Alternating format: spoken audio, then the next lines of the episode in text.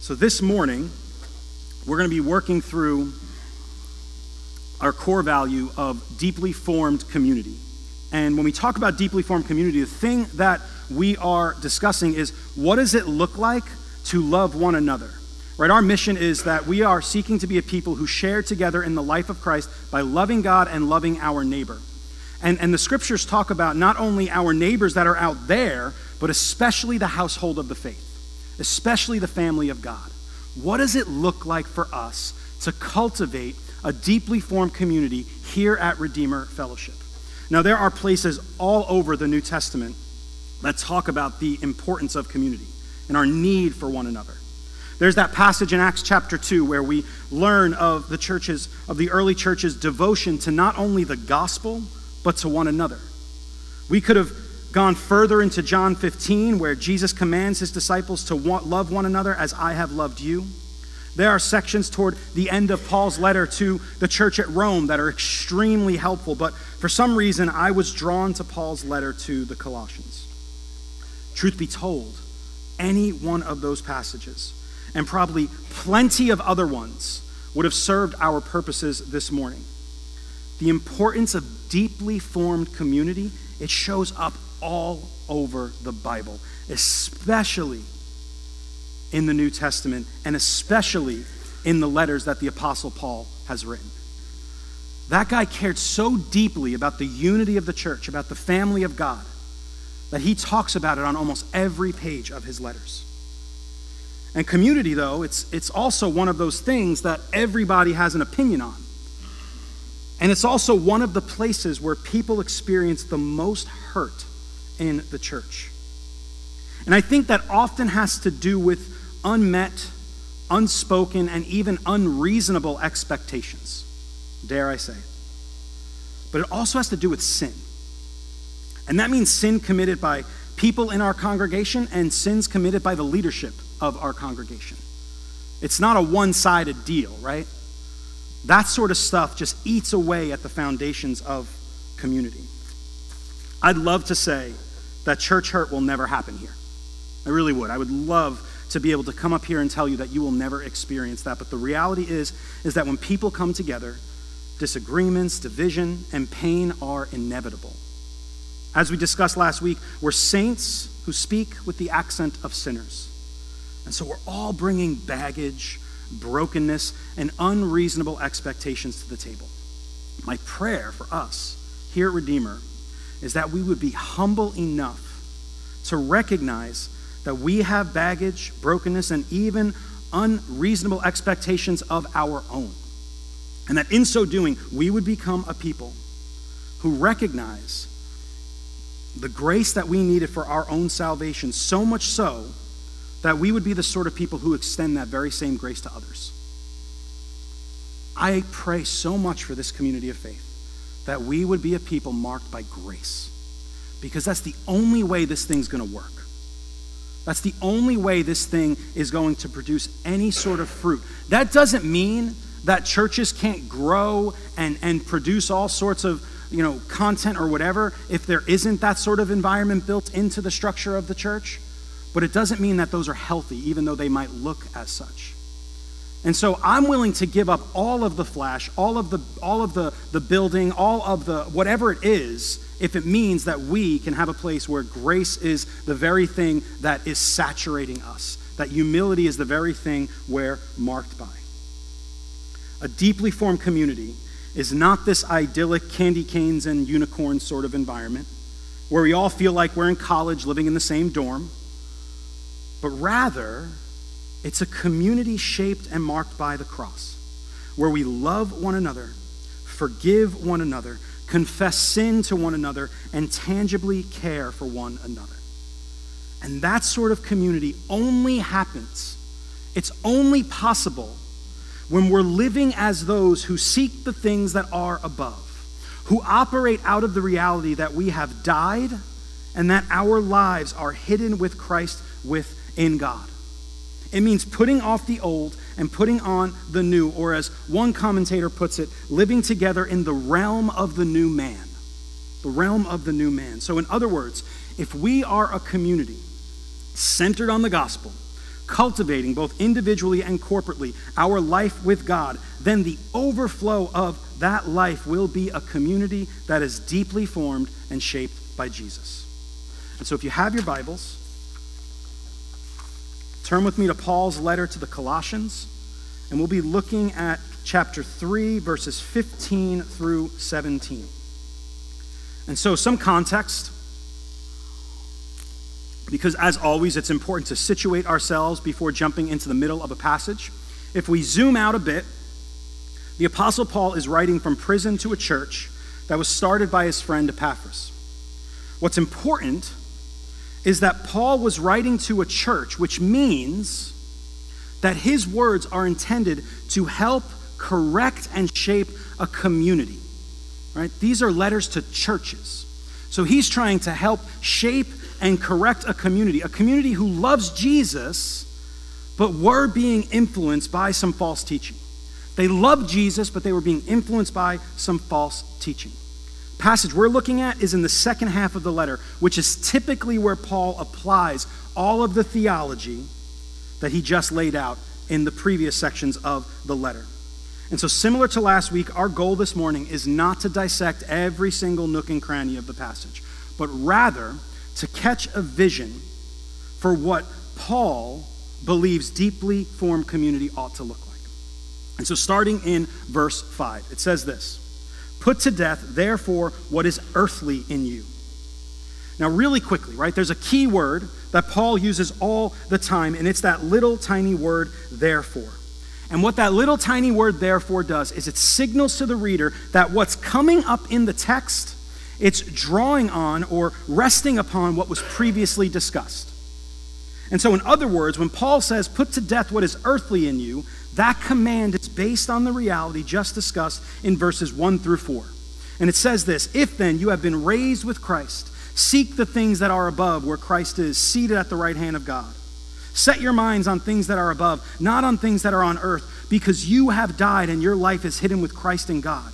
When Christ is who when Christ who is your life appears, then you also will appear with him in glory. And so, we have been raised with Christ.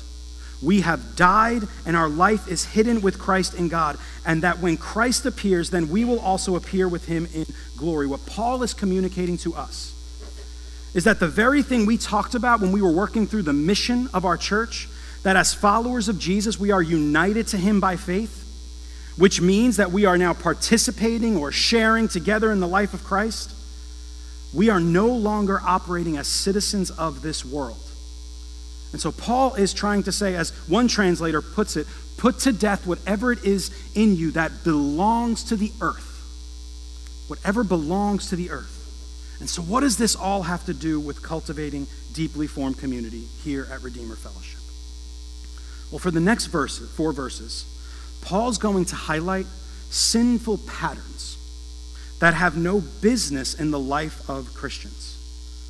But as we look at these sinful patterns, what we'll hopefully see is that not only do these things cause destruction in the lives of us as individuals, they also disrupt the relationships between neighbors, wreaking havoc on communities.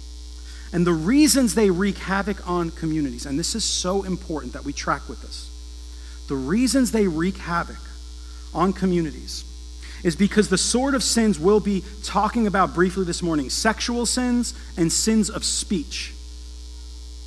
They objectify image bearers, our fellow brothers and sisters in Christ, and they promote and exacerbate divisions that are based on worldly power structures that have no place in the body of Christ.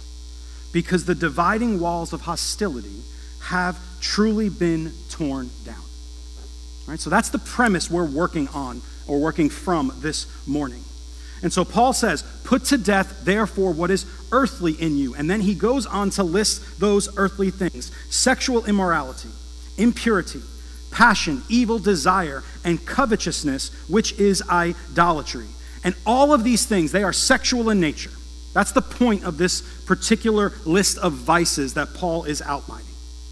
Now, really quick, what we believe here at Redeemer Fellowship, we believe that sex is a gift from God and that it is reserved for the covenantal union of marriage between a man and a woman, and that any sexual activity outside of that covenantal union is sin.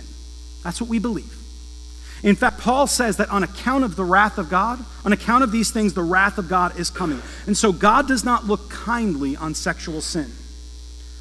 But I believe there is more going on here than simply a harsh word against sexual sin. See, Paul is warning people to put this behavior away. And part of the reason why I believe he is issuing such a harsh warning is because the nature of sexual sin is such that it eats away at the unity of the church. The nature of sexual sin is such that it eats away at the unity of the church because a church where sexual sin is left unchecked, it is a church where nobody is safe. Do you track that? It's a church where nobody is safe especially the weakest of the community, namely women and children. And I'm not saying that women are weak, that's not the point I'm trying to make. But in the context of a man and a woman, physically speaking, that's just the reality. And so, a community where a woman can't speak with a man without being eyed up and down, where a man is incapable of having a relationship with a woman because they're fearful of their own unchecked lusts, where marriages aren't safe because there are men and women operating out of passion instead of spirit, raw self control, that's a community where nobody's safe. That's a community where nobody is safe. And so Paul tells us that these are sinful patterns that belong to the kingdoms of this world. And truth be told, many of us have been or maybe even are a part of communities like this. Maybe high school, maybe college, or maybe a job. But within the community of faith, a church where sexual sin is left unchecked is a church where the brother sister relationships that are so core to the gospel, right? The Bible tells us that we have been adopted into a family. We have been adopted into a family.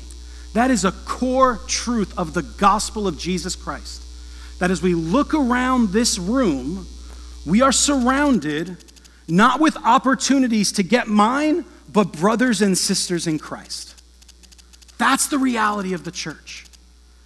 And so that is why I believe Paul is so harsh on sexual sin, because it eats at that relationship, it destroys that relationship, and it does so much violence to the gospel of King Jesus.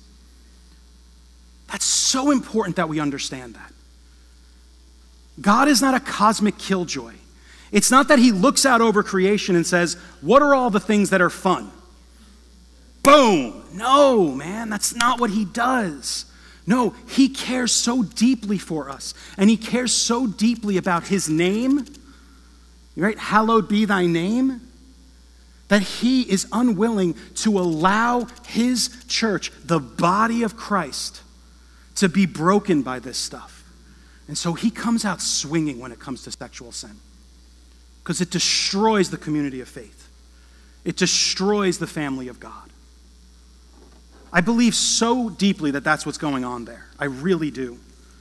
And then he transitioned in, in, in verses 8 to 9 to sins of speech. Check this out. He says, But now you must put them all away. And that's like a bridge verse because he's kind of pointing back and forward. Anger, wrath, malice, slander, and obscene talk from your mouth. Do not lie to one another, seeing that you have put off the old self with its practices and have put on the new self. Anger, wrath, malice, slander, obscene speech. It's actually better translated as abusive speech, which is really helpful in the context, right? And lying to one another. A community or a relationship marked by this sort of behavior, it's a community or a relationship that is utterly one sided. Where whoever it is who falls into the category of weaker, whether that's an individual or a group, they live on the receiving end of abuse. Again, many of us have experienced these sorts of relationships, these types of communities. But when the church is the place where we experience it, that's when we have allowed what is earthly to gain a foothold. Because you see, the problem with sins of speech, aside from the, pack, from the fact that they're harsh and, and, and they cause pain and they're just plain mean, is that they invite the power dynamics of the kingdoms of this world into the house of God. They invite the power dynamics of the world into the house of God. And they eat away at the unity of the family, where dividing walls of hostility are supposed to be torn down. Paul is having none of that. Paul is having none of that. He speaks strongly against it. Look at what it says in, in the second half of verse 9 through verse 11. It says, Do you not lie to one another? Um, where am I? Do not lie to one another, seeing that you have put off the old self with its practices and have put on the new self, which is being renewed in knowledge after the image of its creator. Here, there is neither Jew, Greek, nor Jew, circumcised and uncircumcised, barbarian, Scythian, slave, free, but Christ is all and in all. This is, this is really key to understanding the argument of Paul's passage here. So notice the put off and put on language that's peppered throughout the passage. The old self or the old man is a reference to the age of Adam, the kingdoms of this world that were ravaged by sin, death, and Satan. Whereas the new self, it's this reference to what we've been calling our union with Christ or our sharing in the life of Christ. And those who have entrusted themselves to Jesus, we don't live and operate from that old age anymore. Now, notice what it says in verse 11 here. Right, that first word, it says here, or in this place. In the Greek, it's a small little word that is used as a marker of position or space. It would be like saying, here in New Jersey, we fold our pizza.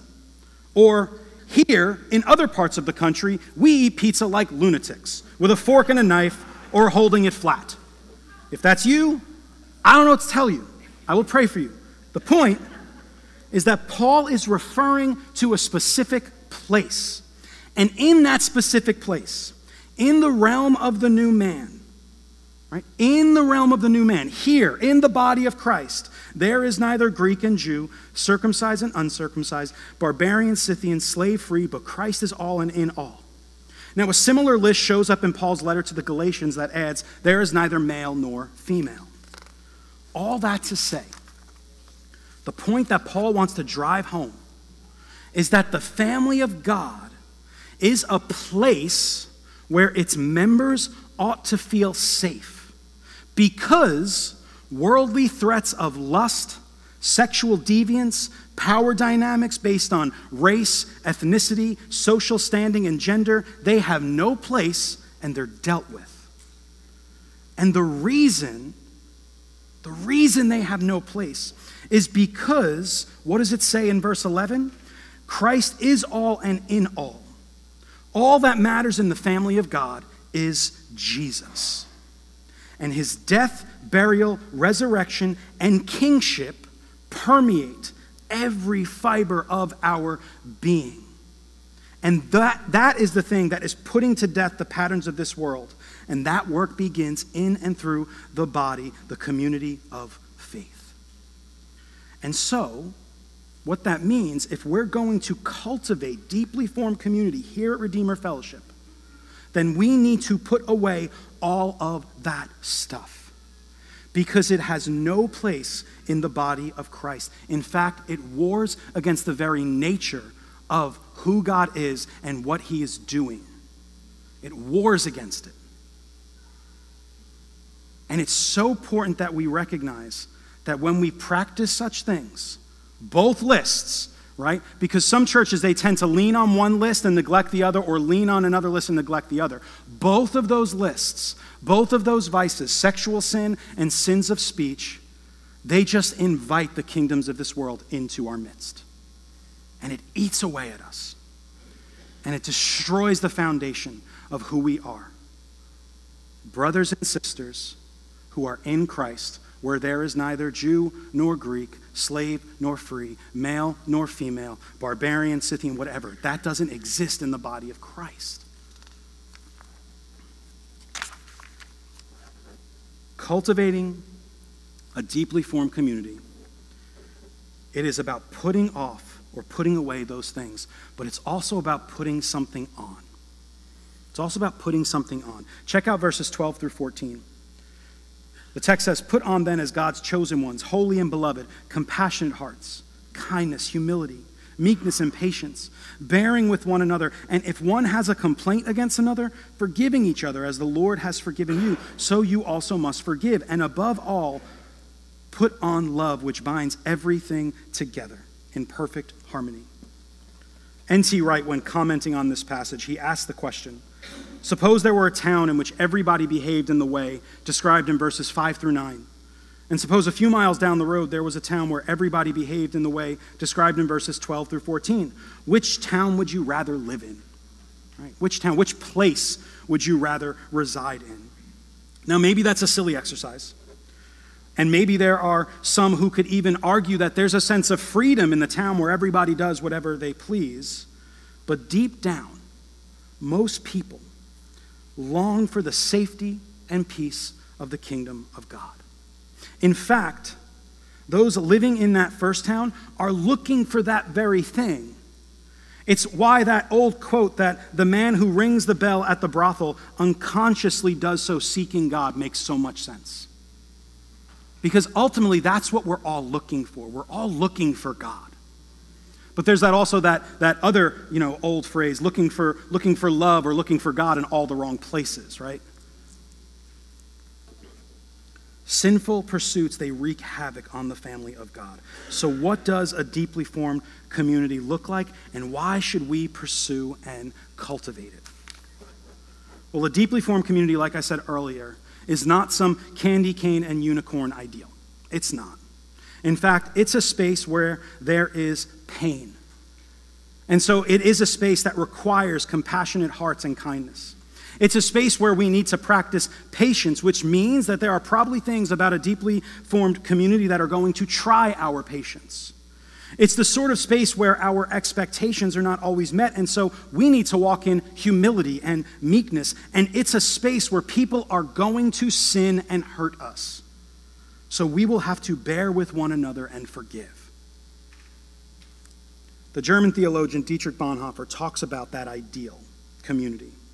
He says that innumerable times, a whole Christian community has broken down because it had sprung from a wish dream right? An ideal. Why is that? Because we likely bring with us a very definite idea of what Christian life together should be, and we try to realize it. Did you hear what he just said? We, we try to, we bring with us a Christian ideal of what we think community should be, and we try to then realize it wherever we find ourselves. And so, whatever image, whatever wish dream, as, as Dietrich Bonhoeffer puts it, we have in our brain, we bring it to the table. And if it doesn't meet that expectation, we just point fingers and say, well, you guys are the worst, right? We do this. Like, this is just what we do by nature, right? Because we all have an ideal of what we think is right and wrong or better and best or whatever. But, but what Dietrich Bonhoeffer is getting at, and I'll read that full quote in just a second, what he's getting at is that actually that sort of posture, it actually does, does violence to the community of faith. He says this By sheer grace, God will not permit us to live even for a brief period in a dream world. He does not abandon us to those rapturous experiences and lofty moods that come over us like a dream. Only that fellowship, which faces such disillusionment with all its unhappy and ugly aspects, begins to be what it should be in God's sight begins to grasp in faith the promise that is given to it. The sooner this shock or disillu- of disillusionment comes to an individual and to a community, the better for both. And a community which cannot bear and cannot survive such a crisis, which insists on keeping its illusion when it should be shattered, permanently loses in that moment the promise of Christian community.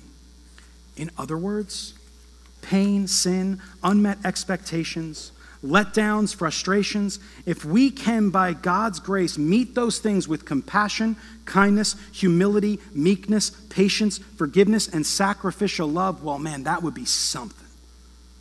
And that would change the way we function as a people.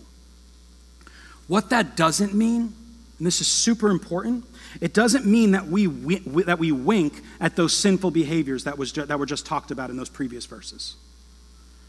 What Paul is describing are things that characterize us, right? That's what those first two lists are. Are we a people or are we individuals who are characterized by those things? And so this is not like if you fumble the ball here and there because maybe you, you did lust after someone or maybe you did um, speak a harsh word to somebody, but you immediately recognize that and you are asking God for forgiveness. Like that's not the stuff Paul is, is so angered about. He's so angered about the things that, that, that if those things mark a community of faith. You see the difference? Right? There's a difference between sin and sinful patterns. There's a difference between, between like making a mistake and that's how I operate. And that's what Paul is, is trying to, to argue here. You cannot be a community that operates this way. You cannot be a community that operates this way. And so the point I'm trying to make is that when we talk about cultivating deeply formed community here at Redeemer Fellowship, we're talking about being a people, both individually and corporately, who are characterized by spirit formed love for our brothers and sisters, where we do the hard work of bearing with one another in love. It doesn't mean that we're all going to be best friends and hang out every night. Right? That's not what it means. If that is truly what you're looking for, that is not what Christian community is. In fact, it can't, it really can't be because most of us don't have time for that. That'd be great, right? But again, that's that, that's that college dorm room mentality, right? Right? That's that life where, like, yeah, you did have that if you had that experience. Or like in your like, you know, younger years where you had like a group of friends you were always together. But as you grow and mature in your faith and you have life and responsibilities, you can't just hang out all the time. As much as I love to hang, I love to hang. But you literally can't do it all the time. Debbie knows because we hang. I come to work and sometimes we hang for too long. We just chat. But it does mean that when we need one another, we show up. We weep with one another. We celebrate with one another. We forgive one another because we have been forgiven by Christ. That's the, that's the ideal, right? That's the good stuff. That's the good stuff when people can, can, can say about their community that I know when I need them, they're there. That if I pick up the phone, so and so is going to come and help. That they're not going to hem and haw like, oh, well, I got, you know, this, that. It's like, no, they're going to be like, yeah, I got you.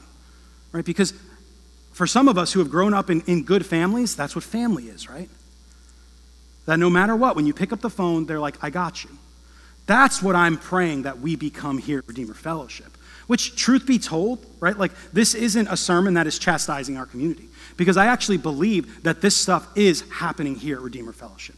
That we are actually cultivating a deeply formed community, which is why it is one of our values, our core values. Because as I looked at our church and I was wrestling, like, what are the things that we value? We value this. And, and you know what's so beautiful? We value this, and so do the scriptures, right? It's not like our values don't fall in line with what the scriptures teach. In fact, they're a part of what Jesus describes as the greatest commandment love God, love neighbor. And so we value cultivating a deeply formed community, and it's happening in our midst all the time. And many of you have been on the receiving end of that deeply formed community when you were walking through it and going through tough times, and God met you through the hands and feet of your brothers and sisters here at Redeemer Fellowship. And that's good. That's so good, and I'm so grateful for that. And my prayer is that we would keep that up and, and that we would, we would point to it so that we don't lose track, right? So that we don't forget who we are. Because, truth be told, our church is starting to grow a little bit. I don't know if you've noticed.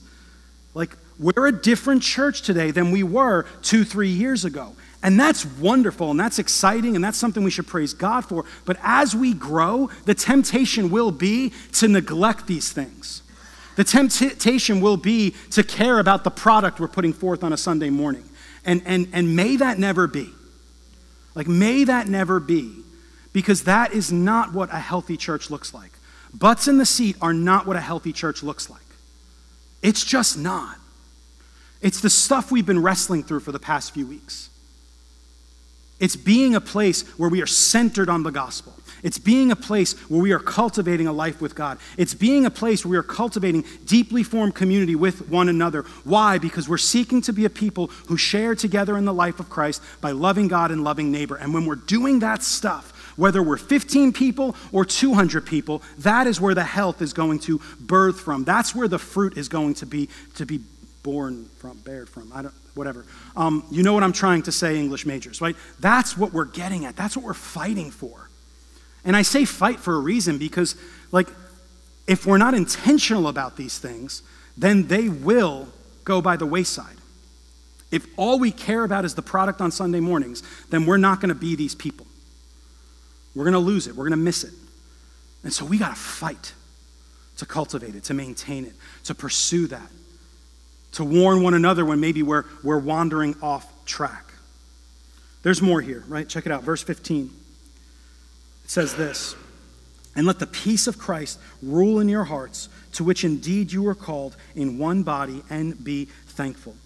The text says to let the peace of Christ rule in our hearts. It then identifies the peace as the thing to which we were called in one body. And so, this, coupled with the words of verse 14 about love binding everything together in perfect harmony, is Paul once again banging the drum of unity. That all that matters is Christ, and that because of that reality, there really is neither Jew nor Greek, slave, free, barbarian, Scythian, male, female, black, white Republican, Democrat, American, European, rich, poor, or whatever other man made barrier we could think of. Like fill in the blank. And how do we cultivate this?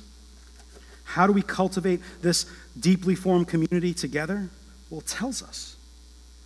It says in verse 16, Let the word of Christ dwell in you richly, teaching and admonishing one another in all wisdom, singing psalms and hymns and spiritual songs with thankfulness in your hearts to God.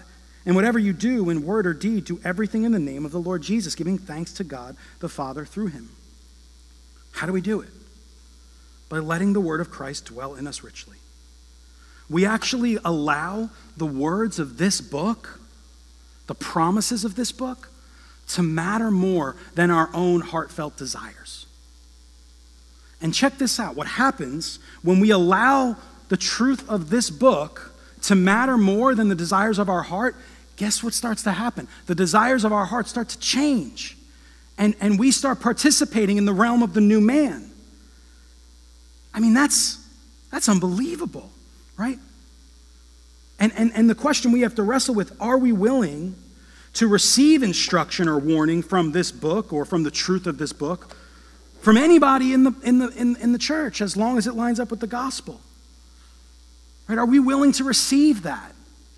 Are we willing to receive a rebuke when needed, a challenge when needed? Even if it comes from somebody that may be like, you're like, well, I actually know more than them about the Bible. But guess what?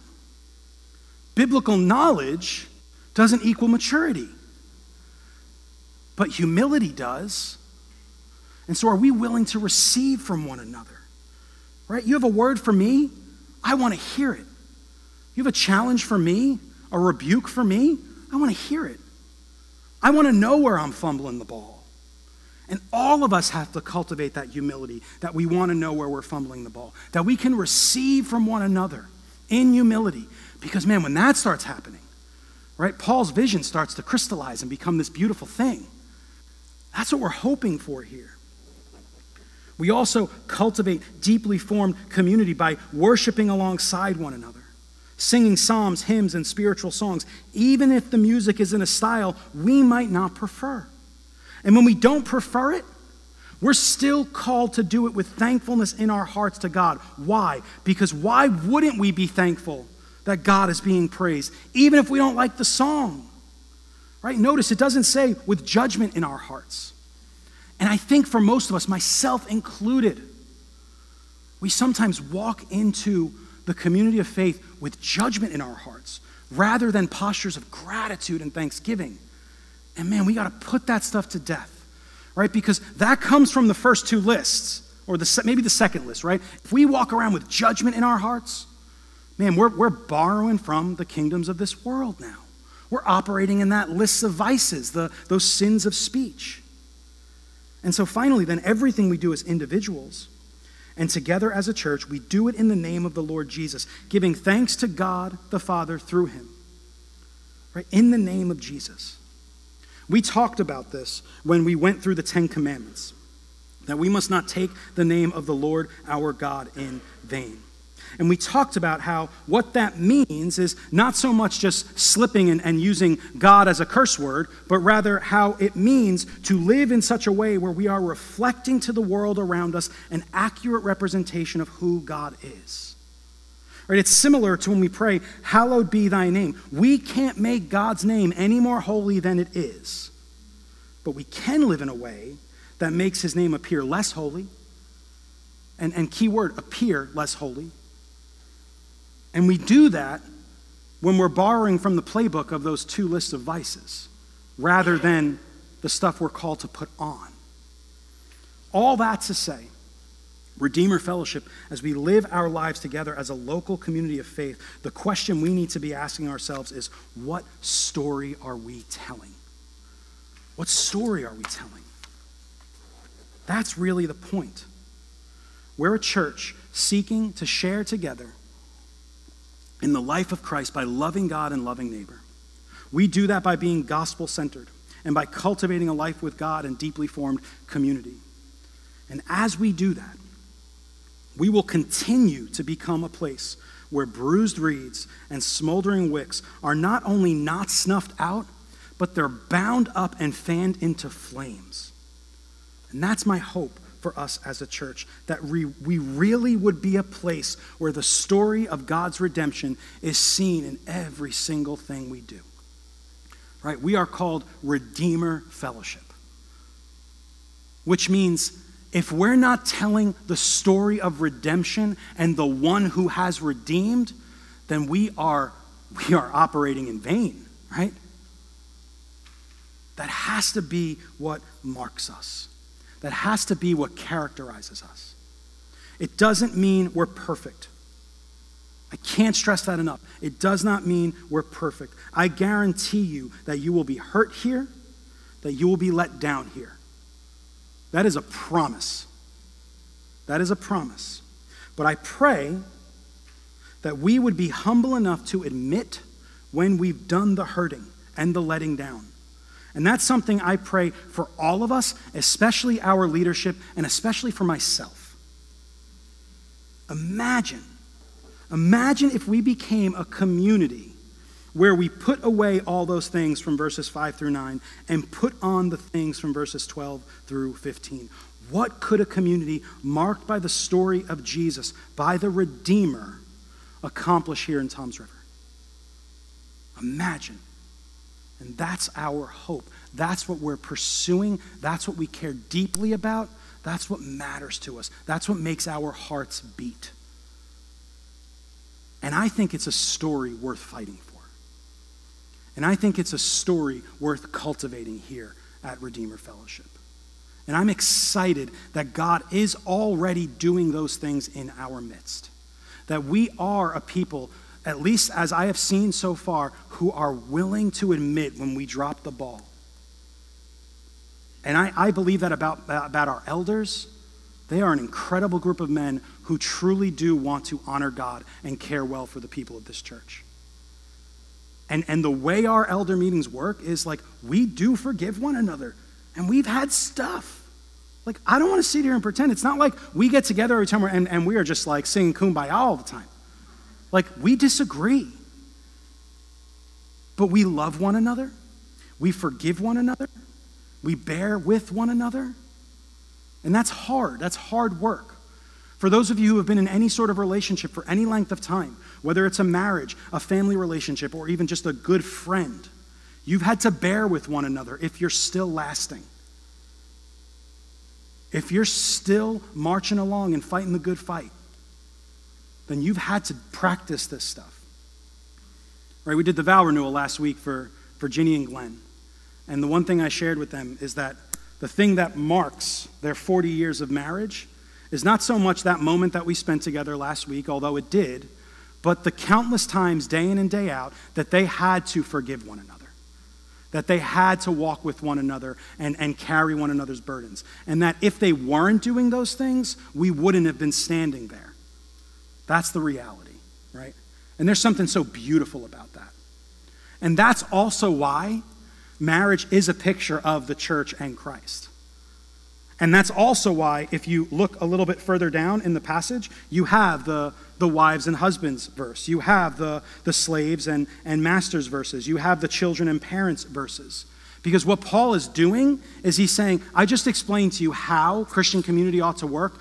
Let me show you with a couple of examples that you're familiar with in the relationships that you have already.